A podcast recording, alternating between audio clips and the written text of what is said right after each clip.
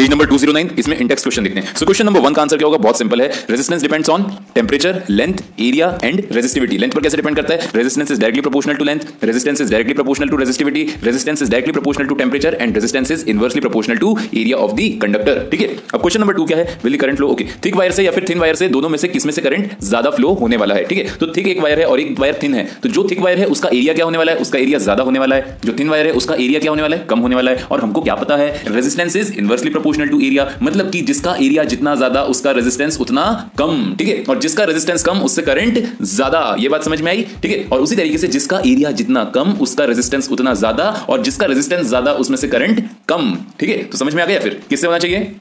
आपका जो थिक वाला वायर है, उसका रेजिस्टेंस होगा कम, और उससे करंट जो होगा, वो ज़्यादा फ्लो होगा, ठीक है? अब थर्ड वाले में क्या है? जब आपका पोटेंशियल डिफरेंस हाफ़ कर दिया जाए बट रेजिस्टेंस सेम ही रखा। तो अब आपको ये चीज़ भी पता है current is directly proportional to potential difference ठीक है? तो यहाँ से आपको क्या पता चल जाएगा? अगर वी को भी मैंने हाफ़ कर दिया तो करंट भी क्या हो जाएगा? हाफ़ हो जाएगा। अगर पोटेंशियल डिफरेंस को मैंने आधे से कम किया तो करंट भी आधा कम हो जाएगा। क्यों हो जाएगा? Because current is directly proportional to the potential difference ठीक है? फिर फोर्थ वाले में क्या दिया हुआ है? Why the coils of okay alloy से क्यों बनाना चाहिए? तो ये चीज़ हम पहले ही डिस्कस कर चुके हैं। क्योंकि एलॉयस का जो होता है मेल्टिंग पॉइंट काफ़ी ज़्यादा होता है। तो वो हीट को हायर टेम्परेचर को बियर कर सकते हैं विदाउट इवन मेल्टिंग ठीक है?